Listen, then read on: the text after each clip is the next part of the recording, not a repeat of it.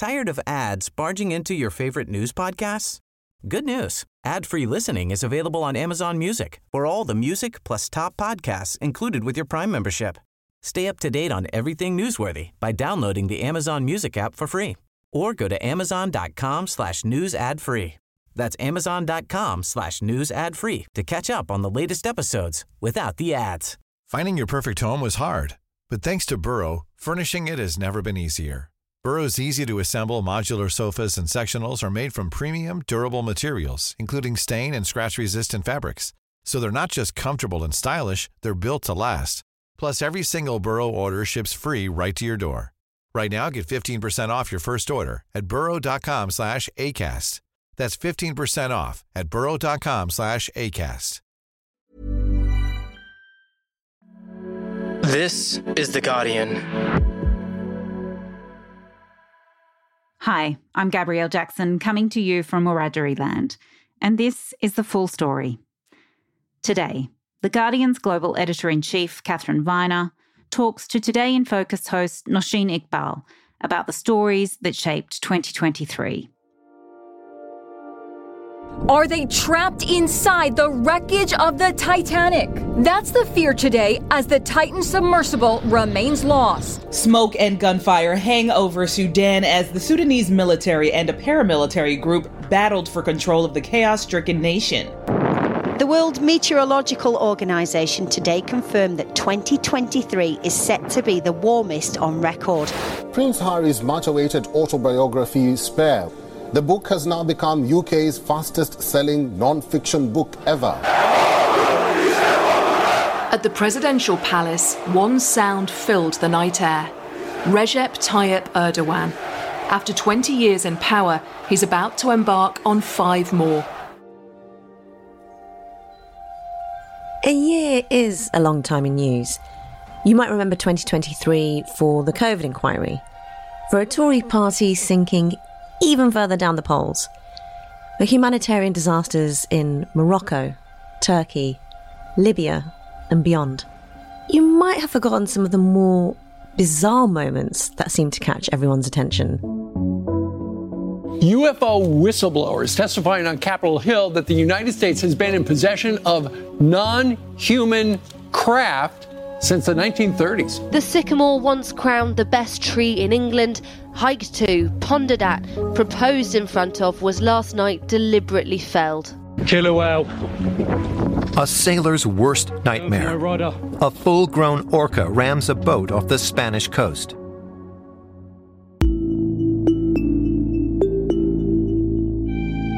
But how has this year played out in the newsroom? And what has 2023 looked like for The Guardian and Observer's editor in chief? Well, Nosheen, it's been intense, I have to say. It's been an incredibly internationally focused year, and we are getting used to an extremely intense pace of news these days.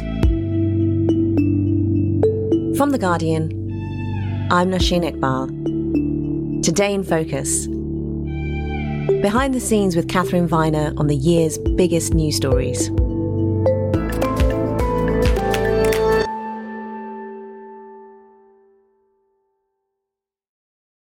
So, of course, straight away, Saturday morning, the phone's ringing off the hook. And I think it was quite clear quite quickly how serious it was. On October 7th, Hamas's attack on Israel stunned the world and catapulted the region into a devastating war. For Katharine Viner, the day began with a series of quick decisions needing to be made. We've got a fantastic international team who cranked into gear. We've got a terrific Jerusalem correspondent already in place. We put together a WhatsApp group. And so what we think is who do we deploy? Who do we get out there? Who's on desk? And the desk, which is what we call the team of editors, something they think about really, really carefully is how do we make sure that people are looked after and are kept safe. And of course, on the world stage, the Israel Gaza war has been one of the most difficult stories of the year and as fighting rages all around the hospital, time is running out for dozens of premature babies whose incubators can't run without power. Racing into his father's arms, Ohad, who was released yesterday, followed by his mother, Karen, and his grandmother, Ruti. Three generations who were held hostage. Ruti's husband still is. Two months after militant Islamist group's terror attack on Israel, there's mounting evidence of extensive rape and sexual violence on that day. What have been the key challenges when it comes to covering this conflict? I think the biggest challenge is how hard it is to report from Gaza. The fact that reporters can't go in except embedded with the Israeli military. And so we've been very dependent on people we know in Gaza. We've got a fantastic Gaza diary. We've got six former Jerusalem correspondents who still work for The Guardian, deep Middle East expertise. They're in different roles now, and some of them have been out to report since October the 7th. And if they haven't, they're sort of doing great contextual work. We all know that Israel Palestine is one of those stories that you only really understand if you understand many years of history. You can't just come in now mm. and hmm. think you get it. So I think what we've tried to do is try and help readers understand what's going on, not to take a polarized view, but to give a really contextualized understanding understanding using this deep expertise. The human stories of the civilians, I think, is a sort of key entry point for us. Can you tell me about some of those stories, about an example of something from our coverage that really stayed with you?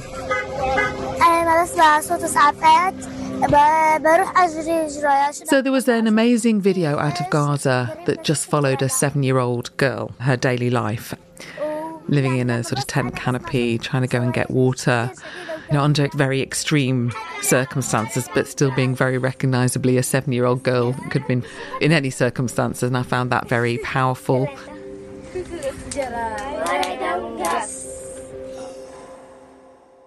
And we've been looking at how disturbing the terrorist attack of October the 7th was on Israeli society, really, as well as the sort of Israeli psyche. Um, these attacks on young people at a music festival or people living in a kibbutz, and the sheer number of people killed that day in a small country, and how long it was before the security services arrived.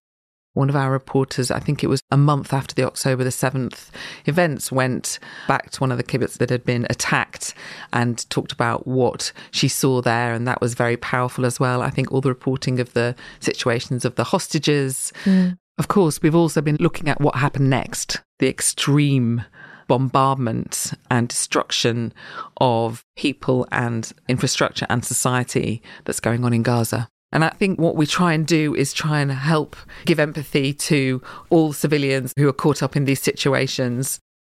On Today in Focus, we have spoken before about the safety of journalists on the ground there. We've spoken to Hazem Balousha in Gaza about his experience that, earlier this month. You know, losing the family where you're at work make you feel guilty because you left them behind.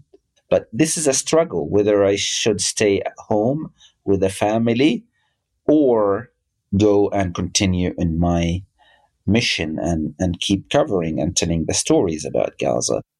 This has been the deadliest period for journalists in 30 years. Do you think the press vest means as much in war zones as it once did? I think we've always been very wary about the protection of what a press vest can do to you, to be honest. I think, you know, we were very, very careful about who we deploy and where. I think journalists still working in Gaza are operating in almost unimaginable circumstances. Many of them have lost their lives trying to tell the world what's going on.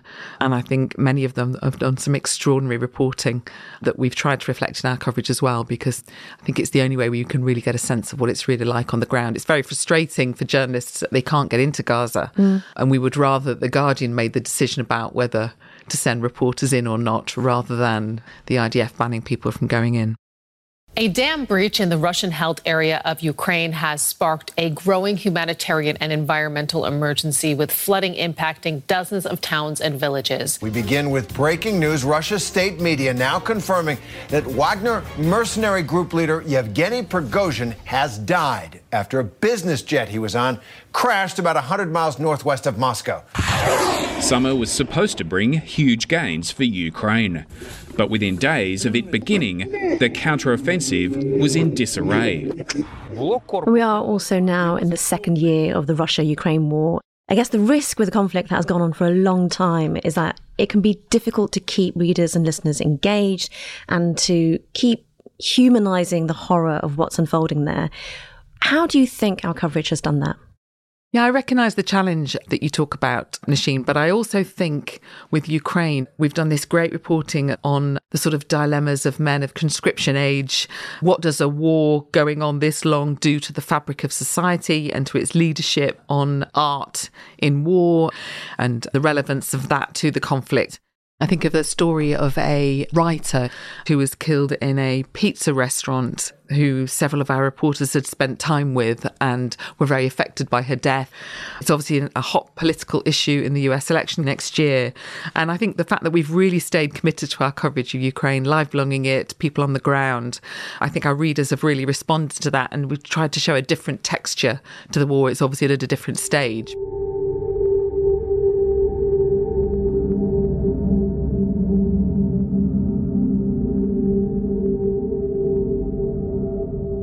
Katharine, after years of research into the 1821 founding of the Manchester Guardian, in 2023, The Guardian published the Cotton Capital editorial project across print, audio, and video, tracing the links between The Guardian's founders and their relationship with transatlantic slavery. When we think about America and slavery, we think about the violence, the lynching, the Ku Klux Klan, all of that terrible imagery. What we don't think about are the mills of Manchester and of Lancashire, but they are just as connected, just as integral to the story of slavery and cotton as the slave markets of New Orleans. Can you tell us how the research into John Edward Taylor came about? In 2020, the big pandemic year, which was also the Black Lives Matter year, the toppling of the Colston statue, it felt like a good time for The Guardian to look into our own history. We've got David Olusoga, who sits on the Scott Trust, and he is a fantastic British historian who's a real expert on black history and slavery, among many other things. So he helped drive that forward. And I think it took us about two years. We commissioned some brilliant historians to look into it. Since we'd always known that The Guardian was founded by cotton merchants in Manchester in 1821, which was the capital of the cotton trade Hmm. globally. Mm. It was sort of hiding in plain sight. And what the historians discovered was that John Edward Taylor and most of his backers had economic links to transatlantic slavery through their commercial interests in cotton. And yeah, it was a very shocking thing to discover, even if it had been hiding in plain sight all along. As the editor, how did it feel when you found out? I remember the moment actually, and it was an awful moment to be honest. Although we sort of suspected it, to have it confirmed, one of the funders was an enslaver of people himself. He wasn't just connected to the slave trade; he was co-owner of a plantation in Jamaica. So it was a sort of heart-stopping moment, to be honest. The Scott Trust announced a series of reparative justice measures in response to the findings. Can you tell me more about those? This is a big reckoning, and we wanted to give it the sort of scale and seriousness that it deserves. The following response is on a few fronts. The first is more historical research. We want to see if there are more links. We're doing some work in the Sea Islands and Jamaica and possibly also Brazil. Then there is internal investment to try and drive greater diversity at The Guardian, and that's been very exciting. We've hired some of those jobs already, so that's jobs on racial justice, it's more coverage of the Caribbean and of Africa community affairs in the UK and the US. But having spent time looking at how people deliver reparative justice, I think if you just do it to yourselves, mm. I'm not sure that's ever really enough. So we've established a reparative justice fund. This is a 10 year project. It is at least 10 million. And we are talking to the relevant communities about how to spend that. And we've had a fantastic person to run that program for us. Because one thing we've really learned about this is that just saying that this is what we will deliver mm. isn't really the right way to do it. The right way to do it is to start with the communities and see what's needed. So, how has all this changed The Guardian? So, what we're trying to do over the 10 year project, I think it is to change the makeup of The Guardian. We are much more diverse than we ever were, but still not diverse enough at the highest levels. And I think we can definitely change that over the 10 years. And I think it also provides a lens on everything we do now, actively changing lots of the decisions we make across all of our editions as we expand internationally.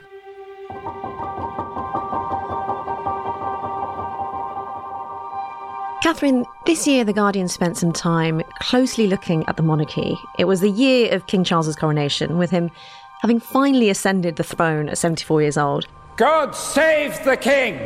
God save the King!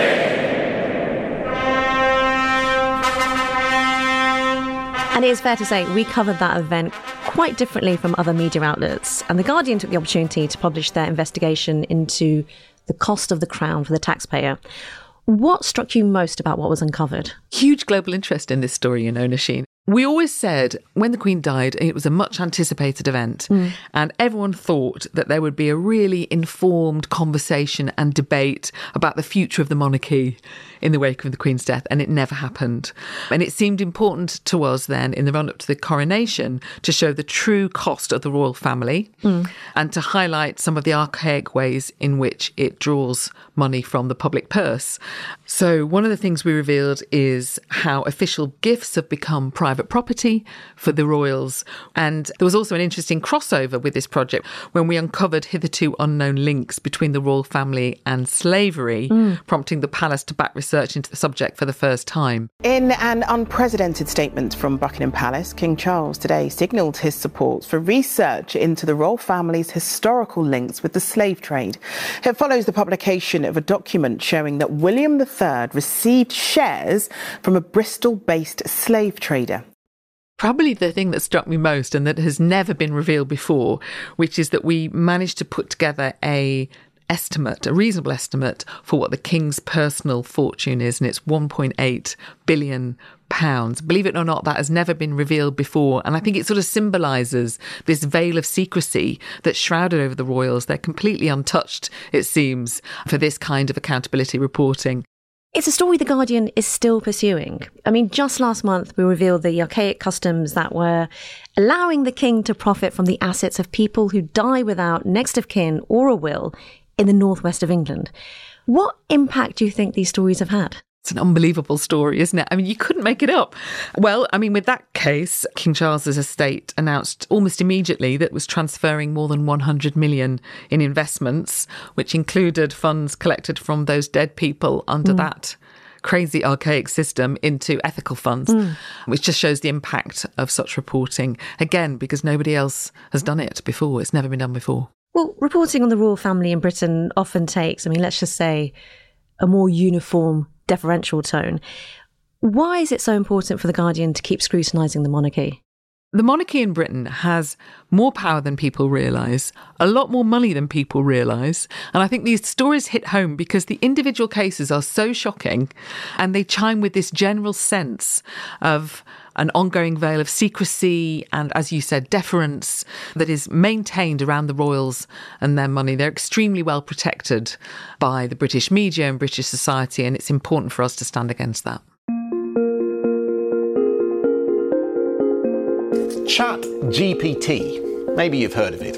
If you haven't, then get ready, because this promises to be the viral sensation that could completely reset how we do things. World leaders have attended a global summit in the UK dedicated to analysing the benefits or potential risks of artificial intelligence. In the future, are you intending to conduct a rebellion or to rebel against your boss, your creator?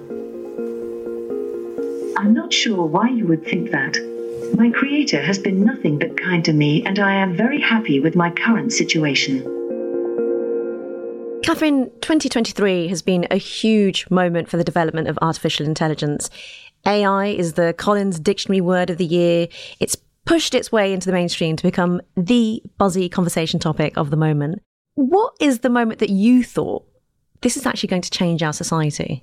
I'm not sure I know the moment for myself, but I know a story that hit home for a lot of readers was a piece we did spending a week with ChatGPT saying, Can it make me a healthier, happier, more productive person?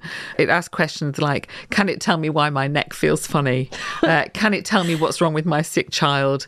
Can it invent a new ottolenghi recipe, extremely controversial? Can it mix me a kumquat cocktail? And I think what was revealing about that is that, yeah, it could do quite a lot of those things. Um, mm-hmm. Not necessarily as well as we're doing it ourselves, but is a shortcut. And it could be really, really good. It could save us doing really boring bits of work, boring bits of life admin.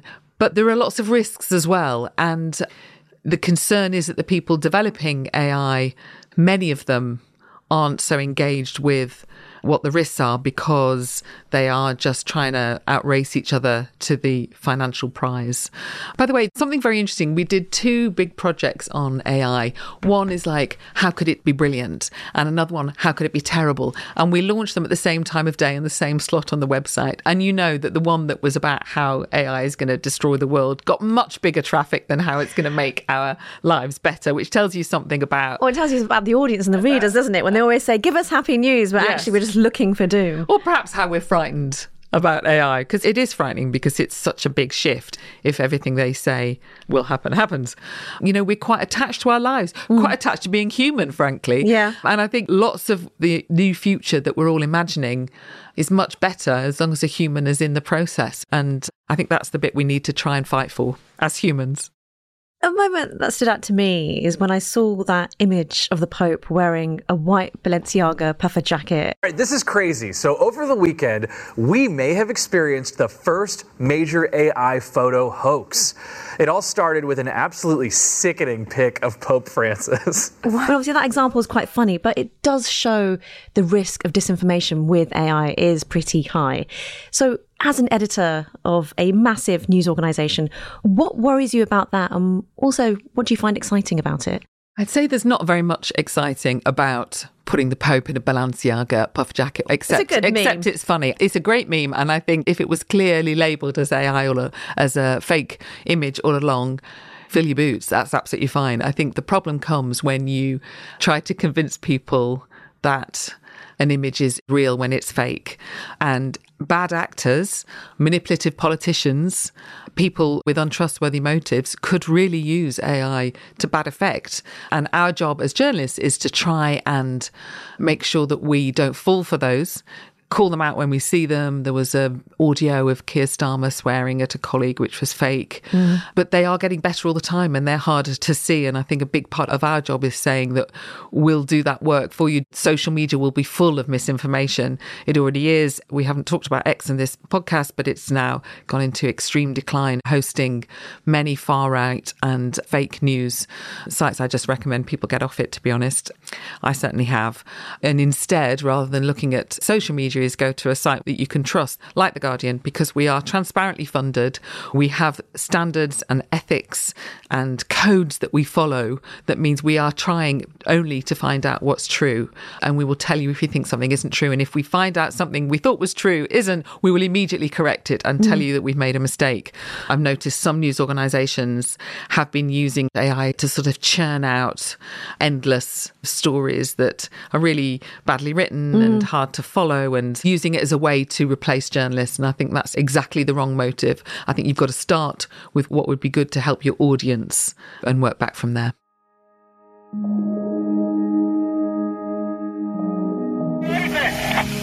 This is what climate breakdown really means, warned politicians across Europe today as parts of roads smoulder. The hottest summer ever, no rain, then the wind. We begin in Libya, where there are fears that the number of people who've died in the catastrophic floods there could reach as many as 20,000. And good evening from here in Maui, where we have just learned that this is now the deadliest wildfire in modern U.S. history. Under your editorship, The Guardian has made the environment one of our key reporting priorities. Now, this year has been the hottest year on record. I feel like I'll say that every year. There have been an endless series of awful extreme weather events. What is important to you when it comes to the way we cover the climate? I mean, we do cover it relentlessly and remorselessly, and we've consistently put more resource into the environment than anybody else, into climate, but also nature. We had a big focus on nature this year.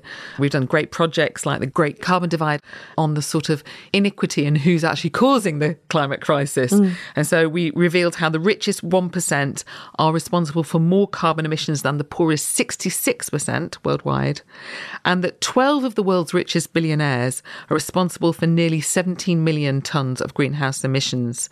Basically, if you ban private jets, you would really make a big impact on the climate crisis overnight. That's a new campaign. Yeah, I mean, uh, you might say it's class war, but I just say it's caring about the environment. But in terms of what our readers and listeners experience, what makes The Guardian's climate coverage stand out? We prioritize it so it'll be much higher up on the front page of our website or the front page of our newspaper or Guardian Weekly or so on. But also, when you mention something like an extreme weather event, we don't just say, oh gosh, there's all these floods everywhere, isn't it awful? Mm. We try and show what caused it. We try and show that this event was much more likely because of the climate crisis. And we also use different language from others. We try not to use climate change. We talk about the climate crisis climate emergency instead. We talk about global heating, not global warming, and so on. Another distinctive thing is how seriously we think about photos. So when it's a heat wave, most news organizations will have images of sex people on a beach, mm. or sometimes Having not very sexy people on a beach. Always the ice cream, kids jumping in fountains, joyous scenes, basically.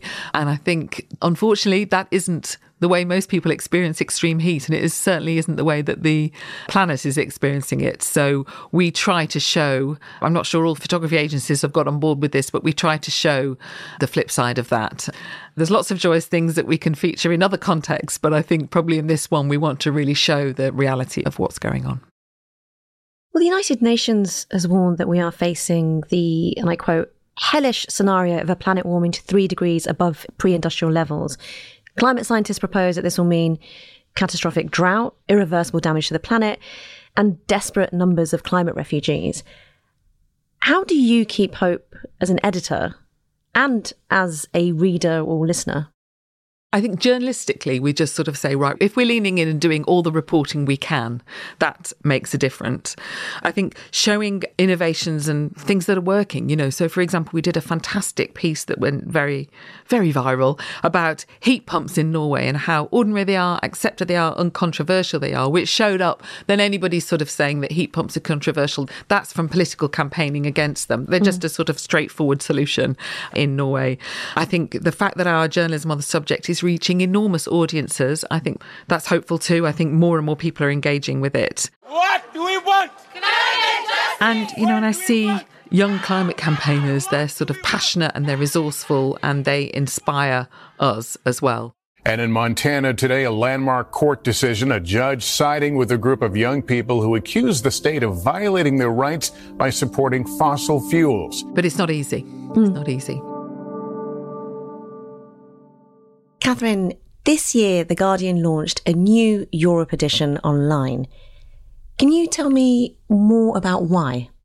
It's interesting because we've already got a large audience in Europe, even before we launched our new edition. They're very engaged. They loved our Brexit coverage in particular, but we'd never actually done an edition for Europe. And I think what we're hoping to do with it is to showcase the Guardian's journalism to our European audience that's about Europe, but it's also about the world, and then show the rest of the world all the interesting things that are happening in Europe, whether that's the news events, sport features. We launched with a project looking at the extent of toxic air across Europe with an interactive map. It showed that 98% of people in Europe, that's really nearly all of us, live in areas with highly damaging fine particulate pollution. That's pretty extraordinary. And you could put your town in anywhere you were in Europe and see what your town or village was like. Wow. And, you know, we've been doing this great project called Eurovisions, where we talk about inspiring ideas from and around the continent, which the rest of the world has really enjoyed as well. And just one more thing I wanted to mention, which is that Guardian Australia celebrated its 10th birthday this year. And even though it's only 10 years old, it's just impossible to imagine the Australian media without it now.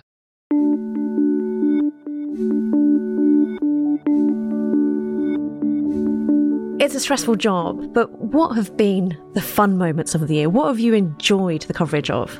I'd say number one on that would be the Women's World Cup. I love the way it broke through across the world. We've got US and Australia editions, and they also have fantastic football teams. I think the thrill of seeing powerful, athletic women playing brilliant football, massive crowds, great celebrations. I think I'll never get over that, really.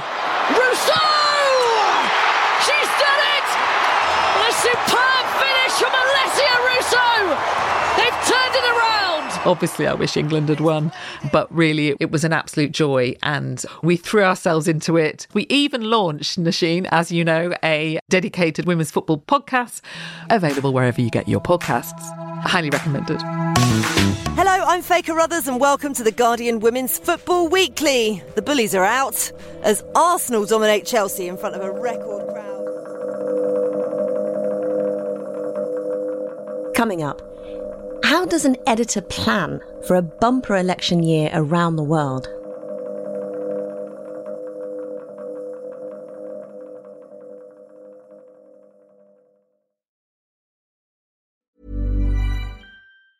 Tired of ads barging into your favorite news podcasts? Good news. Ad-free listening is available on Amazon Music for all the music plus top podcasts included with your Prime membership. Stay up to date on everything newsworthy by downloading the Amazon Music app for free or go to amazon.com slash news ad free. That's amazon.com slash news ad free to catch up on the latest episodes without the ads. Finding your perfect home was hard, but thanks to Burrow, furnishing it has never been easier. Burrow's easy to assemble modular sofas and sectionals are made from premium, durable materials, including stain and scratch resistant fabrics. So they're not just comfortable and stylish, they're built to last. Plus, every single Burrow order ships free right to your door. Right now, get 15% off your first order at burrow.com slash ACAST.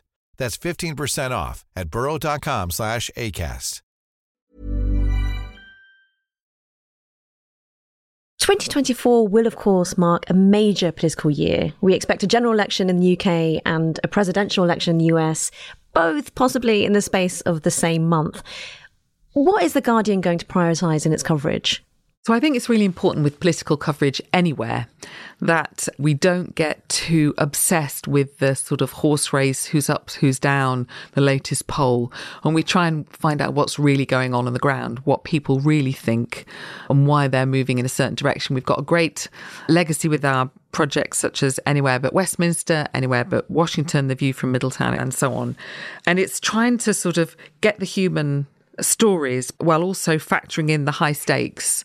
I think there's sort of global anxiety about the American election in particular that Donald Trump might get back in and trying to understand what those stakes are and trying to understand why anyone could vote for him at this point, especially after what happened last time. I think there is global anxiety about all sorts of things, mm.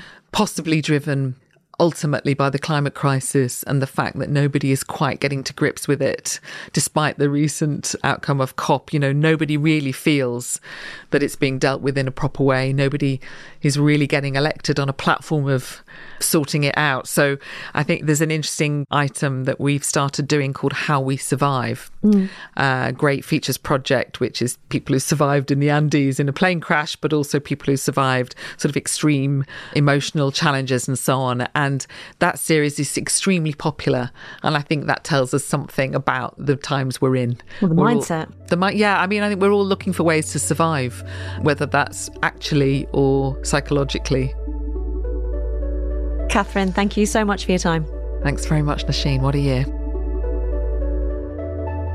That was The Guardian's global editor in chief, Katharine Viner, speaking with Today in Focus host, Nosheen Iqbal. This episode was produced by Courtney Youssef and Solomon King. Additional production by Camilla Hannon. The executive producer is Elizabeth Casson. That's our final episode of Full Story for the year. Next week, we'll be revisiting some of our favourite full stories from 2023.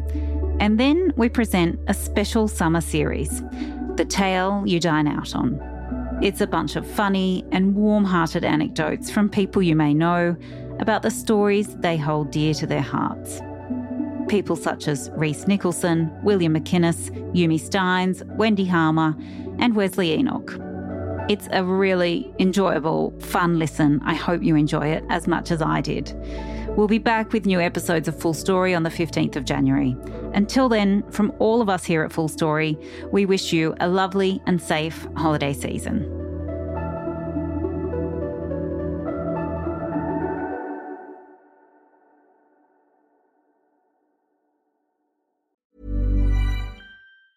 Tired of ads barging into your favorite news podcasts? Good news. Ad-free listening is available on Amazon Music for all the music plus top podcasts included with your Prime membership. Stay up to date on everything newsworthy by downloading the Amazon Music app for free or go to amazon.com slash news ad free. That's amazon.com slash news ad free to catch up on the latest episodes without the ads. Don't you love an extra $100 in your pocket? Have a TurboTax expert file your taxes for you by March 31st to get $100 back instantly. Because no matter what moves you made last year, TurboTax makes them count. That means getting $100 back and 100% accurate taxes only from Intuit TurboTax. Must file by 331. Credit only applicable to federal filing fees with TurboTax full service. Offer can be modified or terminated at any time.